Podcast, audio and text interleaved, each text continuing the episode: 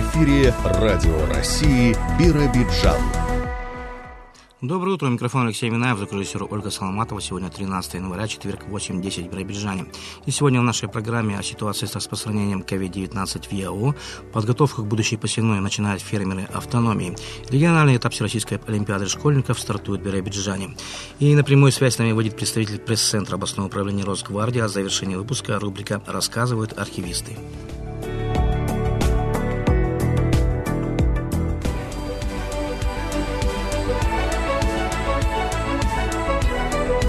Вести Биробиджан.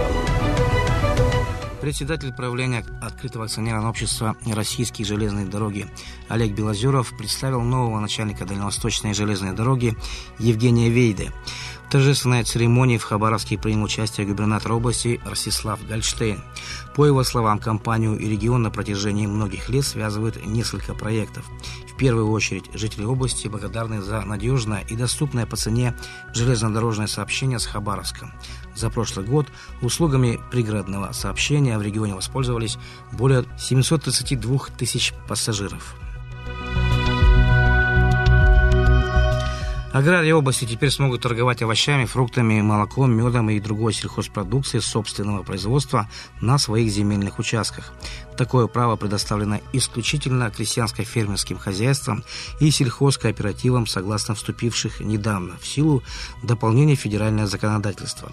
При этом требования к помещениям, используемым для реализации продукции, устанавливаются правилами в сфере обеспечения санитарно-эпидемического благополучия населения. Размещать нестационарные торговые объекты на земельных участках сельхозназначения разрешено только в случае, если это не потребует работ, связанных с нарушением почвенного слоя земельного участка. Для этого производители продукции вправе установить отдельный прилавок, павильон, киоск, либо выделить специальное помещение. Это позволит привлечь покупателей, которые располагаются неподалеку и хотят приобретать все самое свежее без посредников. Ледовую переправу открыли на реке Тунгуска в Смедовическом районе автономии. Она соединяет два берега водоема в районе села Архангеловка. Ее длина составляет 230 метров. Грузоподъемность для колесной техники 30 тонн. В течение всего времени эксплуатации ледового перехода представители контролирующих органов будут следить за его безопасностью. Толщина льда сейчас составляет 70 сантиметров. Предполагается, что в зависимости от погодных условий переправа будет работать до середины марта. you Активная работа по обновлению и развитию медицинской инфраструктуры продолжается на Дальнем Востоке. Как сообщили в пресс-службе Минвосток развития, сейчас в рамках так называемой единой субсидии ведется строительство и реконструкция 24 больниц и более 50 фельдшерско-акушерских пунктах, а также ремонт 48 учреждений первичного звена здравоохранения. До 2025 года предполагается создать еще 180 объектов медицинских организаций из быстро возводимых модульных конструкций, а также приобрести почти 2000 автотранспортных средств для лечебных учреждений Дальнего Востока. Вместе с тем уровень смертности на Дальнем Востоке остается высоким, на 5% выше, чем в целом по стране. Продолжительность жизни на 2,5 года ниже среднероссийской. Отмечается низкая доступность медицинской помощи для жителей малых населенных пунктов и отдаленных территорий. Золотой знак качества «Всероссийская марка» присвоен Теплоозерскому цементному заводу. Конкурс проводился в рамках национальной программы продвижения лучших товаров, услуг и технологий. Он проходил уже в 46-й раз. Участие приняли крупнейшие предприятия страны. Эксперты высоко оценили качество продукции цемзавода. В вопросе разобрались. Предпринимателю из ЯО произвели перерасчет арендной платы на сумму свыше 2 миллионов рублей. Напомним, в 2020 году решением городской думы установлены размеры коэффициентов, применяемых за аренду земельных участков, государственная собственность на которые не разграничена.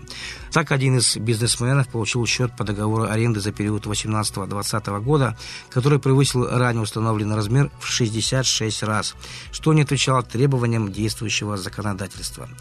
Законность начисления проверила областная прокуратура. Оказалось, суммы были определены в отсутствии экономического обоснования.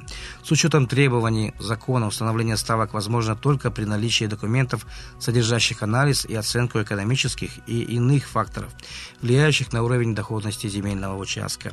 Решение суда вступило в силу.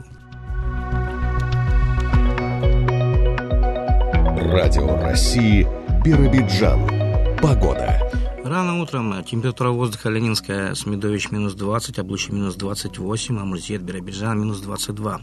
Атмосферное давление 749 миллиметров, ветер западный 2 метра в секунду. Днем по области минус 11, атмосферное давление 749 миллиметров, ветер западный 3 метра в секунду. Вечером минус 12, атмосферное давление 750 миллиметров, ветер северо-западный от 2 до 5 метров в секунду.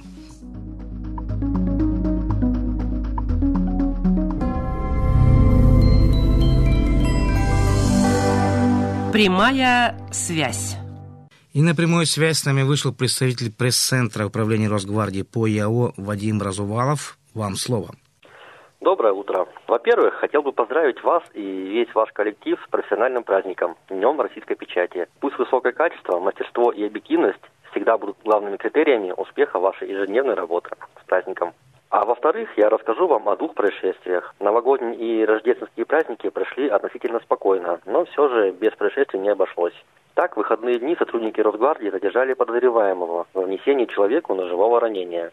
В вечернее время экипажу вневедомственной охраны, находящемуся на маршруте патрулирования города, поступило сообщение от дежурного центра оперативного управления о том, э, что в районе одного из магазинов по улице Бумагина лежит гражданин с ножевым ранением. Прибыв на место происшествия, разгвардейцы обнаружили данного мужчину. На месте также находилась бригада скорой медицинской помощи. В ходе отработки прилегающей территории стражи правопорядка обнаружили пятна красно-бурого цвета, которые вели в квартиру одного из близлежащих домов. В квартире находилась группа молодых людей в состоянии алкогольного опьянения. Один из них признался в совершении преступления. Также у него на руках были заметны пятна красно-бурого цвета. Подозреваемый 1988 года рождения был передан следственно-оперативной группе. Пострадавший госпитализирован. Также были зафиксированы случаи управления транспортными средствами э, в состоянии алкогольного опьянения. Э, рано утром, находясь на маршруте патрулирования в районе улицы Горького, разгвардейцы обратили внимание на иномарку, водитель которой грубо нарушал правила дорожного движения.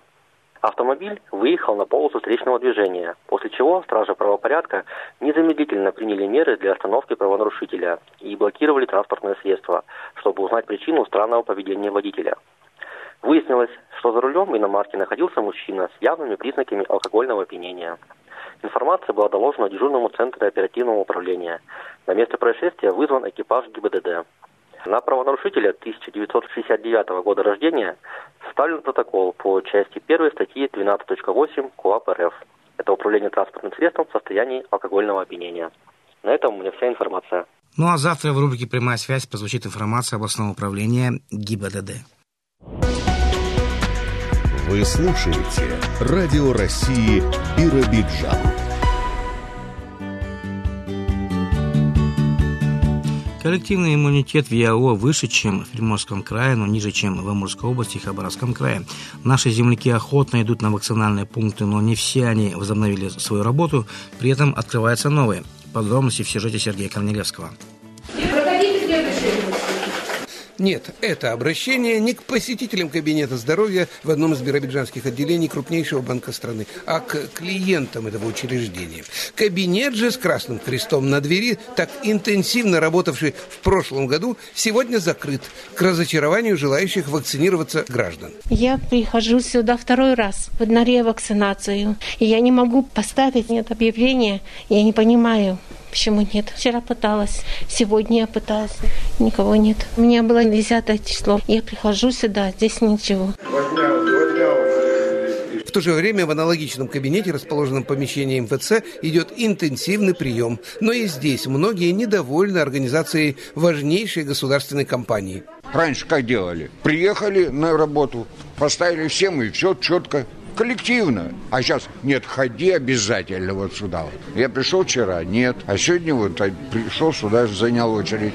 Тут работает. Я сегодня первый сюда. А мы приходили в Сбербанк, там что-то закрыто. Вот а почему, я не знаю. Ну, хотя бы объявление написали, не приходите. Я третью сделал там, сейчас четвертую мне, последнюю. И все. Больше повезло, вероятно, тем, кто на личном транспорте. У них есть, по крайней мере, право выбора. Мы находимся в поликлинике областной больницы. И здесь, ближе к вечеру, народу совсем мало. Да, я объехал практически все пункты вакцинации. Заезжал в МФЦ, на Шалом Алейхама в банк, в Шан заезжал. Вот здесь, которые близлежащие в городе, либо очередь большая, либо не работает. Где-то не работают, где-то очереди большие. Добрался до поликлиники, ревакцинация по графику. В декабре должен был. Ну, немножечко пропустил, поставлю в январе. Несмотря на все сложности, все же вакцинация идет, отметил на брифинге зампред регионального правительства Валерий Жуков. Коечный фонд занят всего лишь на 38%, то есть есть свободные места в наших стационарах. Однако мы понимаем, что особенность течения процесса, она все-таки волнообразная, и, скорее всего, после прошедших праздников мы ожидаем к концу января все-таки подъем заболеваемости. В настоящий момент наиболее благоприятные условия для прохождения вакцинации от новой коронавирусной инфекции. Видим, что был в течение этих новогодних каникул некоторый спад и интереса к вакцинации, но сейчас видим, что люди начинают обращаться наши пункты вакцинальные. В принципе, по темпу вакцинации мы уже вернулись к тому, что было до Нового года. Вакцины на территории области более чем достаточно. Она всех видов на сегодняшний день представлено всех разрешенных применений на территории Российской Федерации. Применение той или иной вакцины решает медицинский работник во время осмотра. Это либо фельдшер, либо врач. Поэтому, пожалуйста, обращайтесь в наши пункты вакцинации. Мы готовы проводить в полном объеме. А теперь немного статистики. Показатель коллективного иммунитета, а есть такое понятие в эпидемиологии, это эффект сопротивления распространению инфекции. Отношение привитых к общему числу жителей, выраженное в процентах. Так вот, этот нормативный показатель для различных болезней разный. Для кори 95, то есть на каждых 100 жителей страны 95 должно быть привито. Тогда оставшиеся 5, даже если заболеют, не принесут большой беды. При полиомиелите достаточно 80% привитого населения. Ну, в частности, в России этот показатель в отношении COVID-19 преодолели только четыре региона. Севастополь, Санкт-Петербург, Карелия и Чукотка. Близко к этой отметке Тува, Липецкая и Московская области. Средний показатель по Российской Федерации 62,6%. Для Еврейской автономной области он составляет 63,4%, то есть выше среднероссийского. Но при этом мы отстаем от Амурской области и Хабаровского края, хотя и опережаем Приморский Приморский край. После долгого спора между президентом и федеральным правительством принято решение остановиться на обязательном показателе коллективного иммунитета 80%, продолжает Валерий Жухов. Для полного достижения коллективного иммунитета нам осталось привить на территории области порядка 5000 человек. На сегодняшний день в эту работу активно вовлечены все муниципальное образование, в том числе главы муниципальных образований, лично занимается по поручению губернатора этим вопросом. Наиболее активно мы видим, что в Октябрьском районе, там глава, что называется, лично включилась в эту историю, очень хорошо идет. Ленинский район. Есть некоторые отставания по другим районам, но мы видим, что главы включились в эту работу, и она разворачивается. 43 пункта вакцинации на территории области. Дополнительный пункт вакцинации открыт в женской консультации, поскольку мы понимаем, что это наиболее уязвимая группа населения, я имею в виду женского. Поэтому мы там для максимального приближения и удобства женщин беременных открываем там пункт. Подготовка к будущей посевной начинает в крестьянско-фермерском хозяйстве Юрия Домостроева, что в селе Волгейме Рябежанского района. Вместе с тем, как рассказал нам глава сельхозпредприятия, в КФК столкнулись с серьезной проблемой сбыта сои по приемлемой цене, а хозяйству в преддверии весенних полевых работ остро необходимы финансовые средства для закупки удобрений, гербицидов и запасных частей для техники. В этом году более-менее погода порадовала урожайность была побольше. В общих чертах неплохо. Надеемся, что следующий год будет еще лучше. Ну, наводнение вас совсем не затронуло? В этом году нет. Прошлых два года, да, наводнение нам очень сильно подпортило работу, а в этом году все было хорошо. Ну, вот многие фермеры жалуются на аномальную жару, что часть посевов погибла. У вас была такая проблема? У нас переувлажненная почва и так была, поэтому мы как бы не заметили засухи этой. Так, если местами небольшие потери были. Сейчас многие сельхозпроизводители говорят о том, что Столкнулись они с проблемой сбыта сои. У вас есть такая проблема? Есть. На сегодняшний день соя, если принимают, то очень по заниженной цене. Поэтому не знаю, как остальные, но мы на данный момент сидим, ждем. Придерживаем, пока сою не сдаем. Чем объясняют перекупщики такую ситуацию? Ничего, никаких объяснений нету. Просто либо не принимают, либо опускают цену. А заниженная цена это сколько, Юрий Андреевич? Раньше она была там вообще менее 30 когда-то, а сейчас какая заниженная? Ну, я понимаю, да. Раньше она была дешевле по цене, но и затраты на, на ее выращивание были намного меньше. В сегодняшней ситуации с продорожания ГСМ а, и всех сопутствующих товаров для выращивания сои, это 33 рубля на сегодняшний день кто-то предлагал, и это уже как бы несерьезная цена. Если совсем недавно она еще была 45 и даже 47, то теперь же 33, а может быть и ниже еще станет, да, получается? Ну да, неизвестно, чего ждать. Мы Да. надеемся на лучшее, по крайней мере. У вас есть возможность пока продержать сою, потому что у некоторых такой возможности нет, кредитные обязательства выполнять. Ну, мы просто чуть-чуть, пока была цена, мы немного сдали, успели сдать немного, поэтому пока на данный момент финансовых затруднений нет. Юрий Андреевич, часть фермеров у нас все-таки расширяет посевные площади за счет залежных земель, целинных земель.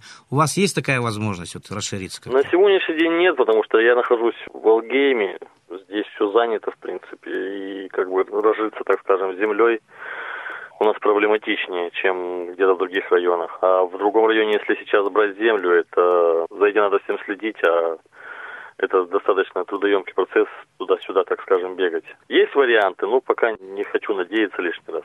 Может быть, гектар на 30 получится увеличить посевную площадь максимум. Вы, кстати, использовали программу «Дальневосточный гектар», может быть, подключали своих там близких, знакомых, увеличили немножко? Нет, нет, не использовали, не брались, потому что, ну, как-то, не знаю, даже и в голову-то не приходило, в принципе, пользоваться. И в Волгеме на каждый клочок земли вот как бы на счету получается, да? Да, у нас, да, в Волге, да и в принципе практически весь Белогородский район, у нас здесь каждый кусочек земли. Тяжело найти, так скажем, дополнительные. Хотелось бы, конечно, хотелось бы. На сегодняшний день с удовольствием бы увеличивали бы посевную площадь, бы оставляли больше бы семян бы. Может быть, увеличивали бы посевную площадь и зерновых культур, и картофеля. Но, увы, на данный момент пока довольствуемся тем, что есть. В нынешнем году зерновые будете высаживать, Юрий Андреевич, или вот с ними сложно, невыгодно, и хранить тяжело, и продать тяжело? Вот? Зерновые, по большей части, не в продаже дело, а все в обороте, поэтому я держал и буду держать. И в прошлом году увеличил, и в этом году я хочу немного забрать сои площади и больше овса, допустим, посеять. Ну, пока только на все, так скажем. Ячмень, пшеница я пока не, не хочу заниматься. Это уже только в перспективе, может быть, когда-нибудь. И уже потихоньку начинаете, наверное, подготовку к будущим весенним полевым работам, там техника ремонтируется. У меня заканчивается сезон в ноябре месяце, и плюс-минус там полмесяца, месяц мы отдыхаем. До Нового года уже начинаем технику делать, то есть мы готовимся к зимы. То есть, чтобы потом у нас не возникало проблем при полевых работах. То есть, в принципе, к началу весны так уже и подготовитесь полностью, наверное. Как показывает практика, да, стараемся сделать так, чтобы не было никаких заминок, чтобы спокойно начать, потому что погода дело такое, что она не прощает оплошности, если вовремя не подготовиться. Потом некогда будет ремонтироваться. Понятие «карманные расходы» в наше время трансформируются, и, по крайней мере, наличие в кармане мелочи на проезд уж точно становится необязательным. Банковская карта или телефон заменяют металлические деньги и повышают эффективность труда кондукторов, рассказывает Сергей Корнелевский. Карту приложили, билетили и все. Похоже, необходимость иметь в кармане мелочь для автобуса отпадает буквально на глазах. На многих маршрутах городского и пригородного транспорта уже сейчас можно расплатиться не только социальным пластиком, но и любой банковской картой, включая технологию бесконтактных платежей. Один из маршрутов, пассажиры которого в полной мере оценили удобство, номер 105, Биробиджан Найфильд. Работать стало легче, убеждена кондуктор Людмила Вайсберг. Конечно, пассажирам удобно, даже нам удобно, например, если пассажир заходит с крупной денежкой и сдачи с утра нет, можно предложить ему расплатиться банковской картой. То есть, получается, человек оплатит проезд, и кондуктор как бы сделал свою работу. А вот еще один маршрут, 105А. И здесь кондуктор Алена Черникова отмечает только позитивные стороны. Не у каждого есть мелочь, как бы удобно, картами расплачивается. Не везде есть банкоматы, где можно снять деньги. Ну, мне, конечно, лучше удобно, когда они банковскими картами рассчитываются. Быстро и удобно, и современно, отмечают пассажиры. Не всегда же есть мелкие деньги, всегда мелочи. Да, и как-то уже с карточкой привыкли уже. Удобно. В крупных городах, как в Москве, там, да, в других городах, там везде с карточкой, так что и не смотришь, есть у тебя 20 рублей или нет. Конечно, удобно. Жаль, что не в каждом автобусе у нас есть терминалы. Отметим, что в отличие от маршрутов городских, эти два, 105 и 105А, межмуниципальные. Тем важнее результат работы власти и бизнеса, отмечает глава Биробиджанского муниципального района Максим Семенов. В этих маршрутах введена система оплаты по банковским картам, по телефонам. Мы отработали с перевозчиком. Этот маршрут, он межмуниципальный, но вместе с тем контакты с перевозчиками есть. Вот эту систему бесконтактной оплаты ввели. Она очень удобна, потому что они во всех населенных пунктах, они маленькие, и банки не устанавливают там банкоматы. То есть такая проблема существует. Но по этим направлениям сейчас вопрос этот закрыт. Там, где трафик очень низкий, предприниматель не всегда идет, потому что дополнительные затраты, но вот на этих маршрутах удалось достичь понимания с предпринимателем. Никакого негатива от населения нет. Это, конечно, удобно и для населения. 21 век. Понятно, что нам надо цифровизацию доводить до каждого населенного пункта, даже самые отдаленные места нашего региона. А в завершение так и хочется повторить одно из прозвучавших мнений. Жаль, что на всех городских автобусных маршрутах расплатиться вот так быстро и по-современному не получится. Ну, хочется надеяться, что эта ситуация изменится в лучшую сторону. Все-таки 21 век на дворе. Радио России Биробиджан. Сегодня в Биробиджане стартует, стартует региональный этап Всероссийской Олимпиады школьников. Участие принимают победители и призеры муниципальных туров, которые проходили на территории автономии в ноябре и декабре. Подробности в интервью Жанны Пановой с главным специалистом-экспертом Департамента образования ЕО Валентиной Мильгром. Региональный этап Всероссийской Олимпиады школьников начинается с литературы. Всего 24 предмета Всероссийской Олимпиады школьников. У нас не проводится только по четырем в этом году. По немецкому языку, испанскому, французскому и итальянскому. В прошлом году немецкий язык у нас присутствовал, но в этом году у нас нет детей 9, 10, 11 классов, которые бы успешно прошли муниципальный и школьный этап Всероссийской Олимпиады школьников по этим предметам. Но у нас есть талантливые дети 7-8 класса, которые успешно прошли этот этап. Мы их ждем на следующий год. Но зато впервые мы запускаем китайский язык. Есть один участник. В этом году у нас очень большое количество участников. Около 660. В прошлом году их было на 200 человек меньше. Если посмотреть по классам, то примерно одинаково распределяется количество участников, где-то по 200 человек. Но вот в 11 классе немножко больше, около 250. Валентина Владимировна, а проводить Олимпиады будете в дистанционном формате или все-таки ребята из районов приедут в Биробиджан? Проводить мы будем в традиционном формате, в очном. Ребята приезжают в город Биробиджан. Мы будем проводить на трех площадках в этом году, как в принципе и в прошлом. Это Центр оценки качества образования, основная часть Олимпиад пройдет там, гимназия номер один и Институт развития образования. Ребятам из районов будет обеспечено проживание и питание за счет организаторов Олимпиады. Нормы санитарно-эпидемиологические, как и в прошлом году, будем соблюдать. Это будет и рассадка, как на ЕГЭ, в шахматном порядке, и обработка рук, масочный режим. То есть вот эти все меры, они, конечно, будут в этом году также предусмотрены. А результаты участники Олимпиады, педагоги, их родители будут узнавать вот сразу же по итогам, когда проверка состоится? Жюри оценивает работы, потом вставляются протоколы, потом проводится показ этих работ. Ребята могут очно присутствовать. Если они не согласны будут с результатами, они могут подать апелляцию.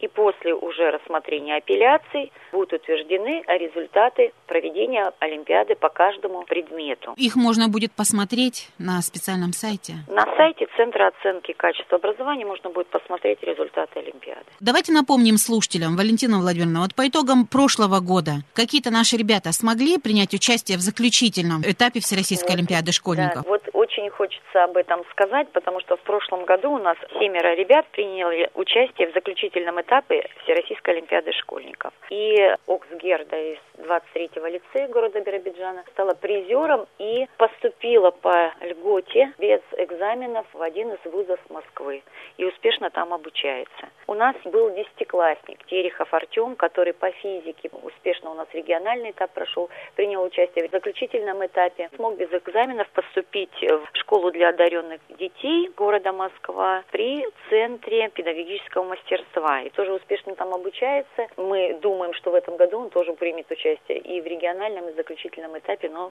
к сожалению, не от нашего региона. Но главное, что наши талантливые дети проявляют себя по разным предметам, и видите, даже на территории других регионов. У нас успешно выступил Михеев Никита в прошлом году по ОБЖ. Он был в 10 классе. Это школа Пеллера Биробиджанского района. Он занял второе место по практической части. В этом году Никита тоже принимает участие уже в 11 будучи выпускником. И мы надеемся на то, что он может и в этом году успешно пройти региональный этап и попасть в заключительный этап. У нас были дети в прошлом году, которые прошли отборы в центре Сириус и прошли обучение в центре Сириус. А там, конечно, работают с одаренными детьми определенные программы образовательные. Мы надеемся, что эти программы помогут нашим детям тоже преодолеть какие-то трудности и успешно пройти, опять же, эти Олимпиады. Я хочу сказать, что вот вообще участие в региональном даже этапе Олимпиады – это очень престижно. Все данные о детях, которые будут победителями, призерами регионального этапа Олимпиады, они вносятся в систему ГИР. Это государственная информационная система, которая регистрирует одаренных детей, их достижения. И когда у нас идут отборы в центре Сириус, например, или во всероссийские лагеря, данные вот используются из этого центра. В прошлом году у нас проходил, и в этом году проходит очень интересный конкурс технологических проектов «Большие вызовы». Одна из участниц стала призером всероссийским прошлом году, в том числе и потому, что она была призером регионального этапа Всероссийской Олимпиады школьников, и вот эти баллы ей были дополнительно зачтены, когда подводились общие итоги. Поэтому участвовать в Олимпиадах нужно. Это не только интересно, познавательно, и дети получают определенные новые навыки и знания. И, конечно, у них происходит личностный рост, но еще и такие бонусы получают ребята для того, чтобы продвигаться и дальше развиваться. Ну что ж, а мы, конечно, участникам Олимпиады этого года, а как вы сказали, Валентина Владимировна, их больше 600 человек. Желаем успехов, победы и получать дополнительные баллы, чтобы потом поступать в высшее учебное заведение и продолжать учиться. И получить удовольствие от интеллектуального праздника, который у нас начинается сегодня, 13 января. И завершится 25 февраля. В этом году сотрудники Домов культуры Ленинского района продолжают участвовать в программах, ставших востребованными, получать дополнительное образование дистанционно, а также планируется пополнение материально-технической базы учреждения. Вот что сообщила нам директор муниципальной централизованной клубной системы Вера Гриб. Централизованная клубная система представляет собой 20 сельских домов культуры Ленинского района, практически все села. В этих 20 домах культуры работает 35 специалистов. Функционирует 130 клубных формирований, которые посещают 1662 участника клубных формирований. Прошлый год, хоть пандемия нам, конечно, вот э, не дает развернуться в полном объеме, как хотелось бы. Ну, допустим, вот русский народный ансамбль Матания Дома культуры село Бобство принял участие в региональном фестивале патриотической песни «Виват Россия», который проходил в городе Биробиджане, где получил диплом лауреата. Также у нас в прошлом году два дома культуры, село Бобстово и село Кукелево, принимали участие в конкурсе грантов «Измени жизнь к лучшему». Защита их прошла успешно. Призовой фонд обоих домов культуры составил 50 тысяч рублей. Что еще хочется отметить? Прошли у нас ремонтные работы в Дом культуры село Калина. Мы отремонтировали крыльцо этого дома культуры, оно большое. Отремонтировали потолок зрительного зала Дома культуры село Башмак. Также мы пополнили свою материальную базу. Приобретена мебель, шторы, клубные кресла, ноутбуки. Станция Ленинск, Башмак, Венцелева, Преображеновка, Лазарева, Новотроицкая. 15 домов культуры Ленинского района был проведен широкополосный интернет Ростелеком. Хочется это отметить, потому что вот широкополосный интернет был для нас недоступен. В течение года в рамках национального проекта «Культура» шесть работников нашей централизованной клубной системы бесплатно прошли обучение по программам дополнительного профессионального образования. Вера Юрьевна, а в этом году собираетесь тоже своих специалистов продолжать обучать, устраивать повышение квалификации? По повышению повышения квалификации не могу пока сказать. В плане финансовом немножко все сложно, хотя мы стараемся. Вот в Хабаровск в прошлом, позапрошлом году в связи с пандемией не смогли выехать. А вообще, конечно, в этом плане мы работали всегда. Специалисты выезжали повышать свою квалификацию. Вот в этом году мы в рамках проекта «Культура» прошли шесть работников бесплатно обучение. В этом году мы планируем в таких же масштабах пройдут также обучение в рамках национального проекта. И обучение дистанционное? Дистанционное, бесплатное. Центры вот эти учебные где находятся? На ну, западе страны? У нас проходили Санкт-Петербург, Новосибирск, Владивосток. А по каким программам? Программы были различные. И работа с людьми ОВЗ, и по изобразительному искусству. То есть действительно было дополнительное профессиональное образование. Чтобы можно было новые кружки открывать. Да, да, чтобы можно было использовать это в своей работе, совершенно верно. Вера Юрьевна, в помещениях, где расположены дома культуры Ленинского района, вот еще какие ремонтные работы необходимы и хотелось бы, чтобы они состоялись? По помещениям стараемся каждый год проводить мелкие текущие ремонты ремонт и поддерживать свои здания, конечно. Есть проблемы по крышам нескольких домов культуры района Лонгун, Дежнева. Вот в этом году, кстати, Ростислав Эрстович проводил прямую линию, и там как раз-таки вот жители села не задавали вопросы по поводу домов культуры, их крыши, ну, они требуют больших финансовых вложений. В этом плане работа, конечно, ведется. Мы надеемся очень, что работа эта будет проведена. Финансирование деятельности домов культуры района, конечно, конечно, происходит по разным направлениям. Угу. Вот в том числе вы сказали, в конкурсах участвуют угу. ваши сотрудники. Угу. А еще ведь определяются ежегодно победители отбора а, в рамках области. В рамках всей. области у нас есть на лучшее сельское учреждение, а также на лучшего работника культуры. Вот в прошлом году у нас художественный руководитель Дом культуры село Кукелева признан лучшим работником области, получил поддержку в виде 50 тысяч рублей. А в этом году у нас победителем областного конкурса «Лучшее сельское учреждение» признан Дом культуры село Новое. Он также получит премию в размере 100 тысяч рублей. Ну там 101 тысяча, 10 рублей, 10 копеек, если быть точным. И, возможно, есть, эти средства потратить вот как раз-таки на укрепление, да, материально-технического техническая база. И уже известно, что собираетесь приобрести для нового? Эта новость к нам пришла буквально позавчера. Работники домов культуры, сегодня они об этом узнали, конечно, они счастливы. Это не то слово, потому что они несколько лет подавали свои документы на конкурс. Вот, наконец-то они свою награду взяли. Спасибо им большое за их работу. Они хотят поменять кое-что из музыкального оборудования, что-то из костюмов. Планы у них есть. Вы слушаете Радио России Биробиджан. О страницах истории автономии, о наших знаменитых земляках рассказывает архивисты. Ведет рубрику Жанна Панова.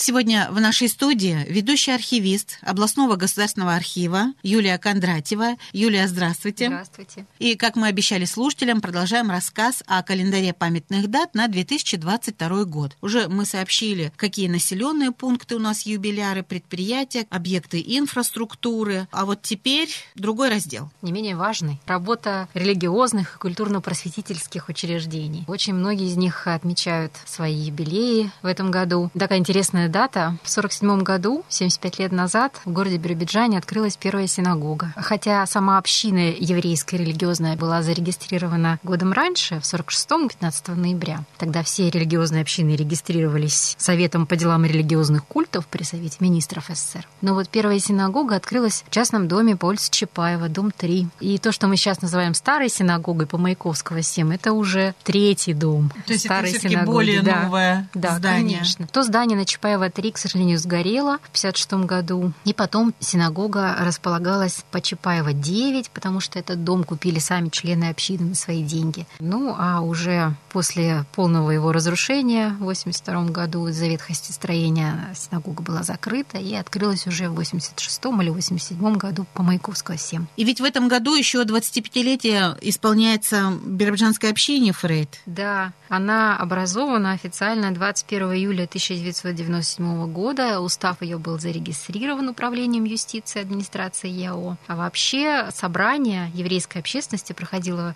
7 июля 97 года. На нем присутствовало 78 человек, и они решили создать светскую общину, потому что религиозная она тогда и сейчас называется Бейт Шова уже существовала, а в 97 году решили светскую общину и решили назвать ее Фрейд. Но через год, уже 25 июня 98 года, на учредительном собрании Биробиджанской еврейской религиозной организации общины Фрейд все 10 человек единогласно проголосовали за реорганизацию светской общины в религиозную. И теперь у нас две общины – Фрейд и Бит Старой и в новой синагоге. Интересный очень такой факт. Может быть, не все наши слушатели знали. Я вот тоже не знала, что сначала это светская была да. община. А вот если говорить теперь про Биробиджанскую епархию. 7 октября 2002 года образована Биробиджанская епархия. Вообще православное общество было зарегистрировано в Биробиджане еще в 1990 году, но постановлением святейшего патриарха Алексия II и Священного Синода Русской Православной Церкви только 7 октября 2002 2002 года образована Биробиджанская епархия, и правящим архиереем и с титулом епископа Биробиджанского и Кульдурского назначен архиепископ Угличский Иосиф Балабанов, викарий Ярославской епархии.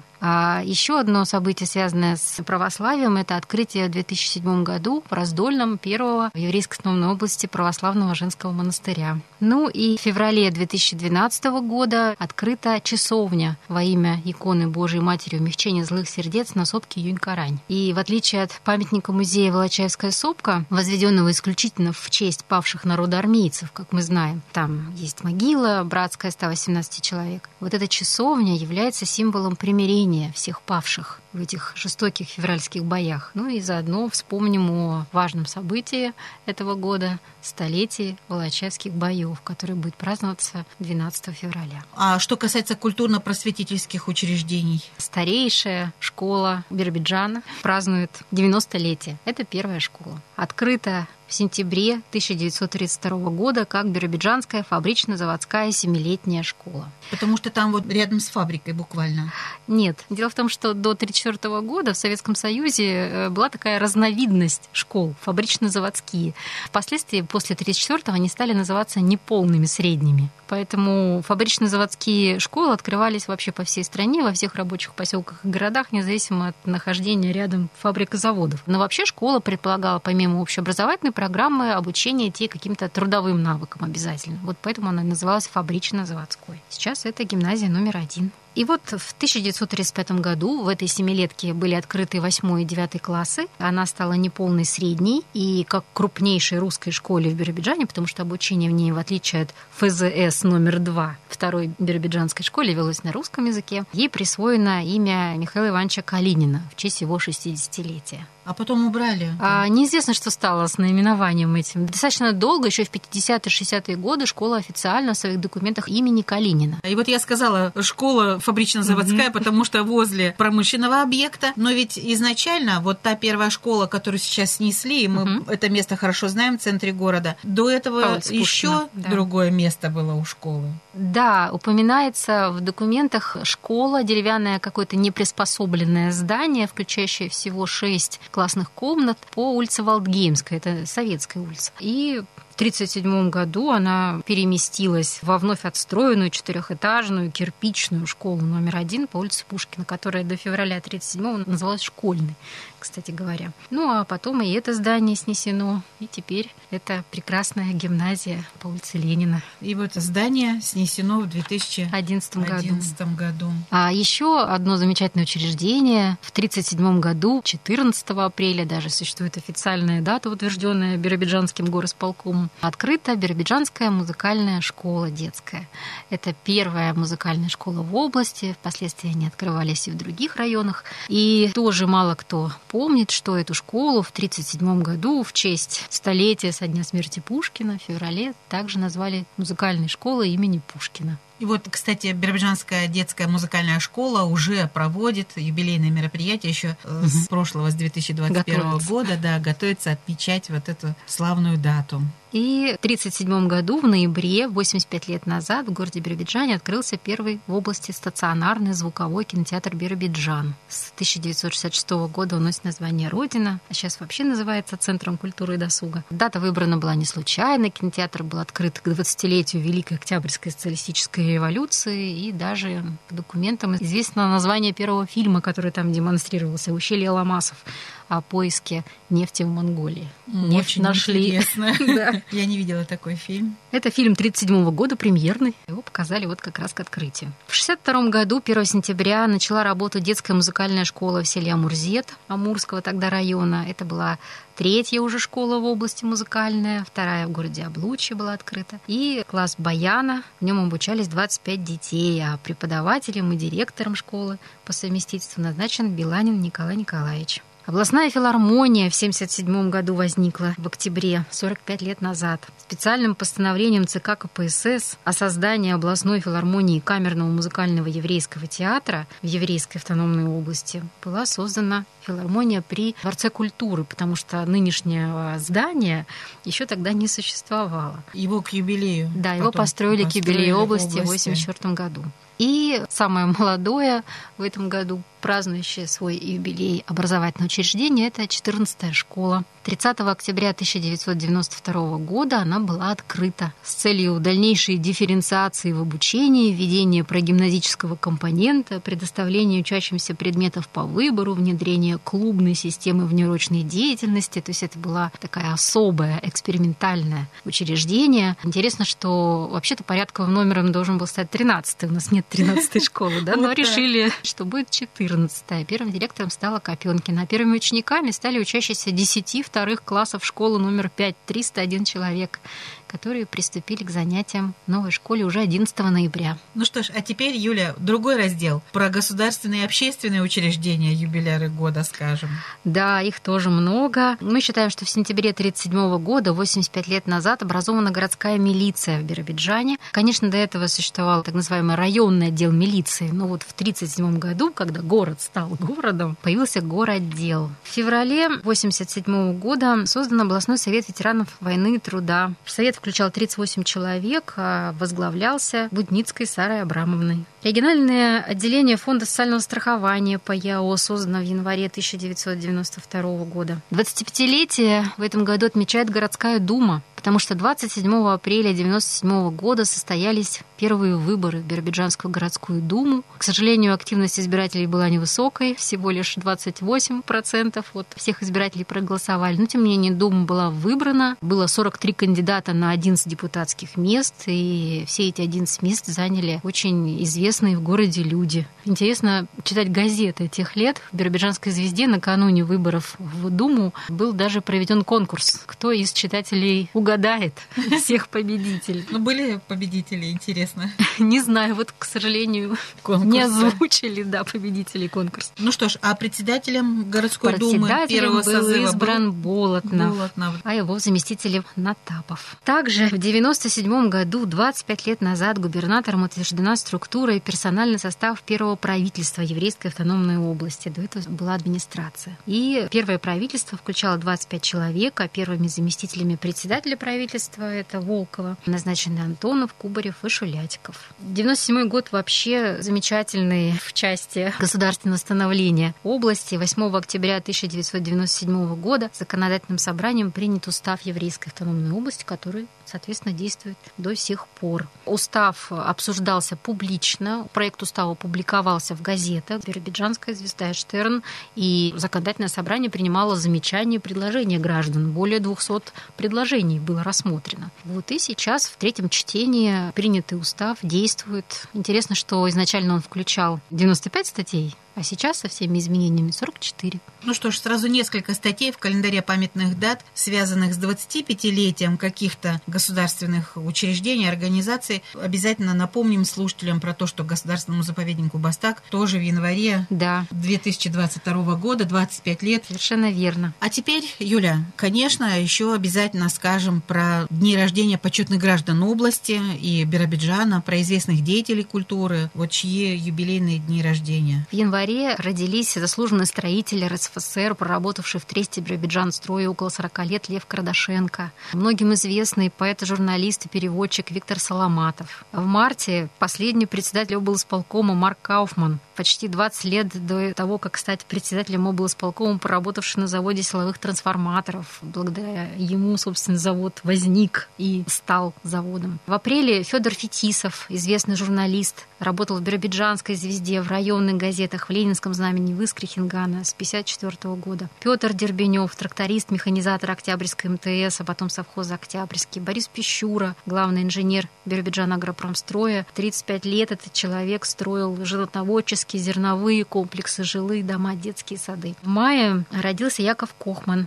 биробиджанец, работавший в сфере жилищно-коммунального хозяйства в ремонтно-строительном тресте, спецсантехучастке, городских тепловых сетях. В июне день рождения Ольги Матушевской, ветерана Великой Отечественной войны. Она с 48 года жила и работала в области. Известна как учитель истории, директор Биробиджанской школы номер 6 и вообще человек, очень много сделавший для сохранения памяти о войне. День рождения Семена Гройсмана также в июне уроженца Биробиджана, преподавателя музыки, создателя, руководителя ансамбля скрипачей при Дворце культуры. Родившийся в селе Союзном Иван Кириллов также в июне празднует свой день рождения. С 38 по 53 год он работал на обозном заводе, известен тем, что создал первую фронтовую комсомольскую бригаду. А потом страна направила его на работу в колхоз «Новая жизнь» в Октябрьский район. И 10 лет он там проработал директором колхоза, и колхоз удостоен в бытности его председателя бронзовой медали на ВДНХ. В июле Дни рождения у Лазаря Брусиловского, ветерана Великой Отечественной войны, учителя и директора школ Биробиджанского района и города, и героя Советского Союза Трофима Дорошенко. Хотя и родившегося в Киевской губернии, но проживавшего до войны в поселке Николаевка с годовалого возраста, работавшего до войны на Тунгусском лесозаводе. И в марте 43-го Дорошенко попал на фронт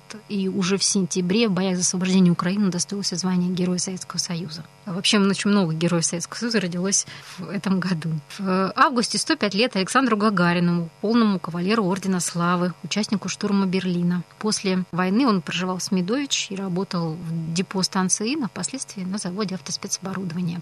Клара Русяева в 1952 году начала работать учителем школы станции Бера, а потом работала учителем и старшей пионервожатой, а также директором Дворца пионеров школьников в Биробиджане. Тоже известный просветитель и популяризатор, так скажем, истории пионерского движения. В сентябре дни рождения у Абрама Мордуховича, журналиста, который работал сначала в радиокомитете, а потом был корреспондентом областных газет. Еще одного героя Советского Союза Кощеевой Веры, сан-инструктора. Герой Советского Союза ей вручал в 44-м сам маршал Малиновский. Она в 53-м году приехала в поселок Бера и работала заведующей детскими ислями. Ветеран здравоохранения Августина Креста, выпускница Биробиджанского медучилища, большую часть жизни проработавшая в Бираканской больнице, тоже отмечает свой день рождения в сентябре.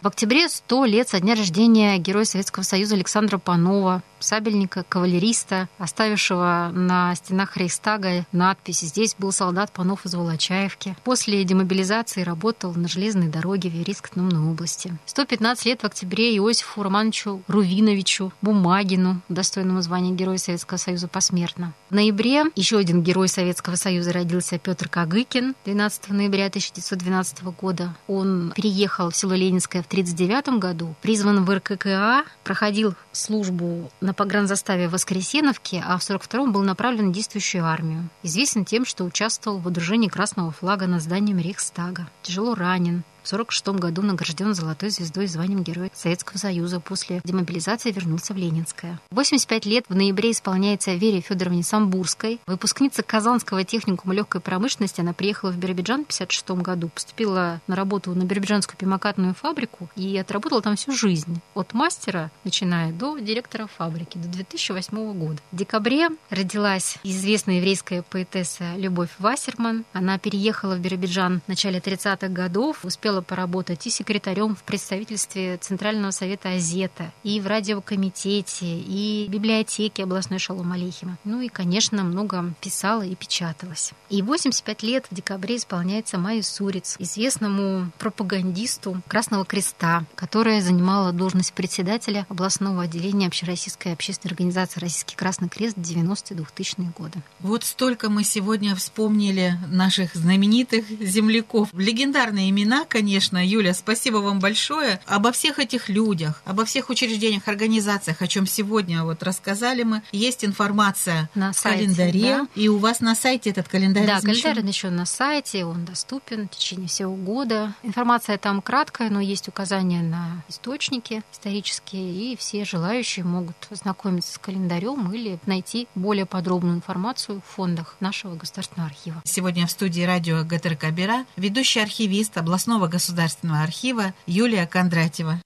Наш анонс. Ломер Эффенен Досбух. Откроем книгу.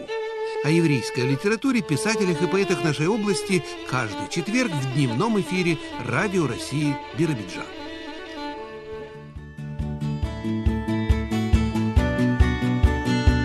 Выпуски Вести Биробиджана Радио России по будням каждое утро 8, 10 и днем 14.30, 15.45 и 20.45. Слушать программы можно в интернете на официальном сайте ГТРК Бера. Всего хорошего. До свидания.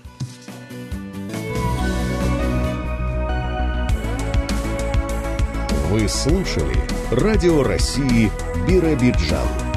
До новых встреч!